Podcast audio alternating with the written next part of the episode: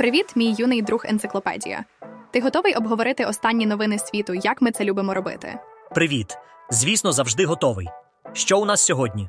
Ну, на перше, Україна повністю відступила з Авдіївки. Здається, ворог наступає. Це дуже турбує мене. Ого, це звучить серйозно. Що ще відбувається? Вдруг у нас є сумна новина. Олексій Навальний помер, і це викликало багато обговорень у ЗМІ. Це мене дуже смутить. Ого, це точно викличе багато обговорень. Що ще відбувається? І останнє на сьогодні ізраїльська армія готується до наземної операції в Рафаху. Це останній оплот Хамасу. Це турбує мене. Вау! Звучить як справжній бойовик. Ну що ж, давай обговоримо все це докладніше. Ти коли-небудь чув про Girl in Red? Ця 25-річна норвезька співачка і квір-ікона, за думкою The New York Times, є однією з найбільш проникливих та цікавих авторів-виконавців у світі гітарної музики. І знаєш що? В минулому році вона відкривала кілька концертів для самої Тейлор Свіфт в рамках її супермегатуру Ерас. Так, вона просто молодчиня. І її пісня Too Much мені дуже сподобалась. Доброго ранку, кстаті. Знаєш, в Лондоні вже вже розцвітуть магнолії. Ну що, мій юний генію, готовий обговорити останні новини з України? Здається, ситуація там стає все більш напруженою. Україна повністю вивела свої війська з Авдіївки. Командувач групування ЗСУ Таврія Тарнавський вважає це єдиним правильним рішенням в ситуації, коли ворог наступає по трупах своїх власних солдат з перевагою снарядів 10 до 1 під постійними обстрілами. Вау, це звучить серйозно. Цікаво, що за даними з жовтня минулого року, в ході боїв за Авдіївку російськорайців може втратити від 40 до 60 тисяч осіб. Це величезна кількість. Але не називай мене мій юний генію. Я вже дорослий. Добре, я це усвідомлюю. Так, це дійсно вражає. І от ще що цікаво: українські сухопутні війська, які по чисельності та озброєнню поступаються військам російських обліграців, можливо, знаходяться в найнебезпечнішому положенні з перших місяців війни. Це з останнього матеріалу New York Times. Цікаво, де зараз йдуть найжорстокіші бої, і які технології використовуються в цих боях. П'ять точок на лінії фронту: Авдіївка, Мар'їнка, Рубіжне, Кремінна та Бахмут. На жаль, деталі щодо технологій, використовуваних у боях, не розголошуються. А що на рахунок Росії та Білорусі? Ну, тут новини не найприємніші. Помер Олексій Навальний. Моя реакція гнів. Я не буду це коментувати. Британська The Daily Telegraph каже: Путін повинен заплатити за вбивство Навального. Це дуже сумно. Але знаєш, я завжди дивувався твоїй здатності бути в курсі всіх новин. Ти якось дивишся на всі ці фотографії і запам'ятовуєш їх. Так, я переглянула 75 фотографій, які зібрала редакція Reuters, і зрозуміла, що майже все пам'ятаю. Це важливо, щоб пам'ятати і не забувати. І, до речі, знаєш що? Усі ці фотографії це справжня наука візуалізації інформації. Вау, ти завжди вмієш здивувати. Ти чув про те, що Росія, можливо, задумала розмістити в космосі щось, що потребує ядерної енергії. Не прямо ядерну боєголовку, звісно, але все одно Вау, це звучить як сюжет для науково-фантастичного фільму. Але що саме вони хочуть розмістити там? За чутками, це буде потужний пристрій, який зможе атакувати супутники. Можливо, він зможе заглушувати сигнали та виводити з ладу супутники за допомогою електромагнітних імпульсів. Вау, це звучить досить серйозно. Але що на рахунок міжнародного співтовариства? Вони щось роблять у зв'язку з цим? Американські розвідувальні агентства вже обговорюють цю тему. Вони не впевнені, чи Москва піде так далеко, але обурення настільки серйозне, що держсекретар Блінкен попросив Китай та Індію спробувати переконати Росію не робити цього. Ой, ці уговори. Але знаєш, мене цікавить, як вони збираються це зробити. Я маю на увазі, це ж космос, там не так просто щось розмістити. Ну це точно. Але здається, у Росії є певні плани щодо цього. У будь-якому випадку буде цікаво спостерігати. Так, це точно. Але давай перейдемо до іншої теми. Ти чула про те, що в Білорусі силовики змусили людей заплатити близько 11,5 мільйонів доларів за донати? Це що? Серйозно, як це взагалі працює? Ну, якщо ти пожертвував комусь під час або після протестів, то тобі доведеться виплатити державі суму в 10 разів більшу, ніж сума пожертви, або кримінальна відповідальність. Е. Ти знаєш, світ повний несподіванок. Говорячи про несподіванки, ти чув про останні події в Ізраїлі та секторі Гази? І не починай мені тут про свої футбольні матчі. Так, я чув, що ізраїльська армія готується до наземної операції в Рафаху. За їхніми словами, це останній оплот Хамасу, і не ввійти в Рафах це означає програти війну. Але знаєш, я завжди думав, що останній оплот Хамасу це їхня кухня. Вау, це дійсно вражає. І знаєш, що ще цікаво? Місто зараз переповнене сотнями тисяч біженців. За різними даними, в ньому можуть перебувати від половини до двох третин всього населення сектора Гази. Це майже як якби весь Лос-Анджелес переїхав до Сан-Франциско. Вау, це дійсно вражає. І що Єгипет робить у зв'язку з цим? Вони будують стіну на кордоні з сектором Газа. Але це не просто стіна, а скоріше закритий табір, оточений семиметровими бетонними плитами. Насправді ніхто точно не знає, що вони там роблять, і вони самі публічно не коментують. Але я думаю, вони просто будують новий тематичний парк.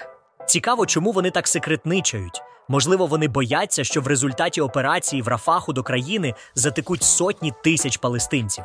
Мабуть, так. Вони біжать, бо їм некуди, тому Каїр приймає заходи. Завтра в багатостраждальному раді безпеки ООН має відбутися голосування про негайне припинення вогню в секторі Гази. Але як завжди в ООН, всі рішення приймаються так повільно, що коли вони нарешті приймуть це рішення, війна вже закінчиться. Що думають про це США?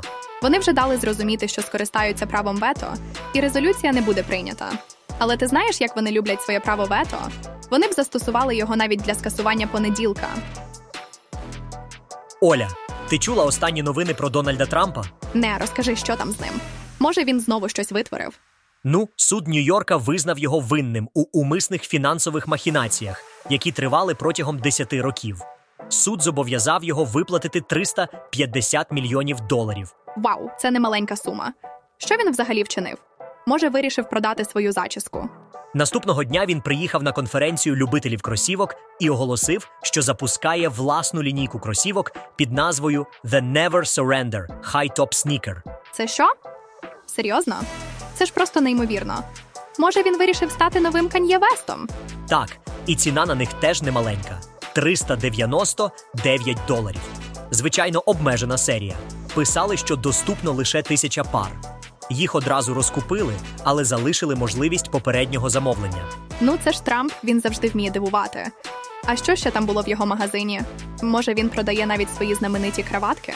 Я переглянула товари в магазині Трампа і знайшла там ще дві моделі кросівок за 199 доларів і два види туалетної води Victory 47 за 99 доларів.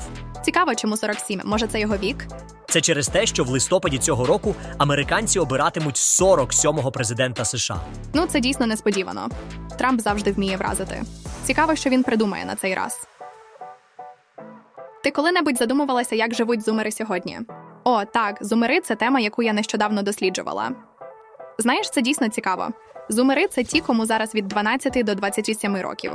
Їх активно вивчають і опитують, і я хочу поділитися з тобою деякими результатами цих досліджень. О, це цікаво. Що ти дізналася? Ну, спочатку погані новини. Зумери уникують типових підліткових проблем, таких як вагітність та вживання алкоголю. Але замість цього вони зіштовхуються з тривогою, депресією та суїцидальними думками. Вони частіше спілкуються онлайн, а не особисто, що, на жаль, не сприяє покращенню їх настрою. Вони також постійно порівнюють себе з іншими в інтернеті, що часто змушує їх відчувати себе неповноцінними. Їх турбують кліматичні проблеми, війни, міграційна криза, економічна нестабільність все це додає їм тривоги. Ого, це досить сумно. Але чи є щось позитивне? Звичайно, є й хороші новини. Зумери активісти. Вони беруть участь у соціальних та політичних акціях і використовують соцмережі як платформу для висловлювань. Вони також усвідомлюють свої емоції та виражають їх менше труднощів, ніж попередні покоління. Вони більше рефлексують. Так що, незважаючи на всі проблеми, зумери молодці. Ти коли-небудь задумувався, чому міленіалів часто називають самовпевненими нарцисами? Я недавно натрапила на цікаву статтю на цю тему в журналі Time, яка вже 10 років. Там міленіалів описують як лінивих нарцисів, замотаних на славі та переконаних у своїй величності. Ну, такого чіткого визначення я ще не зустрічала. Основний діагноз, який ставить автор статті міленіалам, це нарцисизм. Але ймовірно, це не те, що ти думаєш. У книзі Юлії Перумової Хрупкі люди таємна двері в світ нарцисів. Нарцисизм описується як загальна невпевненість у собі, фонова тривога, прокрастинація та страх близості. Звучить знайомо, погоджуєшся? Загалом обіймаю всіх зумерів, міленіалів і бумерів. You are enough, you are just right. Все буде добре. Уруч мусає каншай. Ти коли-небудь задумувався, які питання задають маленькі діти своїм батькам? Ну я думаю, вони зазвичай запитують про різні прості речі, такі як чому небо блакитне або звідки беруться діти. О, мій маленький Сократе, ти був би здивований. Недавно моя донька задала мені питання, яке змусило мене задуматися. Вона запитала: Мамо, якби тобі сказали віддати всі свої коштовності, всі свої речі, все, що у тебе є, всі свої гроші, то ти все одно мене народила? Вау! Це дійсно глибоке питання для дитини. І що ти їй відповіла? Я відповіла: Звичайно, моя дорога. І знаєш, що вона відповіла? У, ура! Гроші! Ахах, скарби! Це дуже смішно. Вона справді розумна дівчинка. Проте ти не здаєшся занадто занепокоєною цим питанням. Останнім часом моя донька часто мене допитує, але наразі все йде добре. So far, so good. А... О, говорячи про нові відкриття, ти чув про новий інструмент, який представила OpenAI минулого четверга? Це щось неймовірне?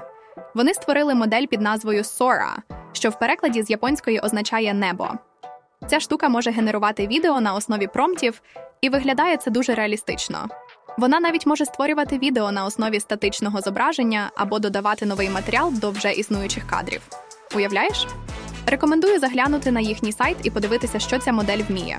Це просто вау. А ще ти бачив виступ Майлі Сайрус на Греммі? Вона була в захоплюючій вінтажній сукні, хоча її танцювальні рухи були трохи дивними. І, до речі, Бійонсе випустила два нових сингли в жанрі кантрі: Texas Hold'em і 16 Carriages. Не знаю, чи ця інформація тобі цікава, але всі про це говорять. Ти знаєш, недавно в кінотеатрах вийшов другий фільм Дюна, але я замість цього подивилася Барбі. Не питай мене, чому я сама не знаю. Просто раптом відчула, що мені зараз потрібний якийсь такий незамисловато рожевий фільм. Ого, ти серйозно? Барбі? Це ж дівочий фільм. Так, я знаю, але іноді потрібно відпочити від серйозних фільмів і подивитися щось легке і рожеве. І знаєш що? Я виявилася права.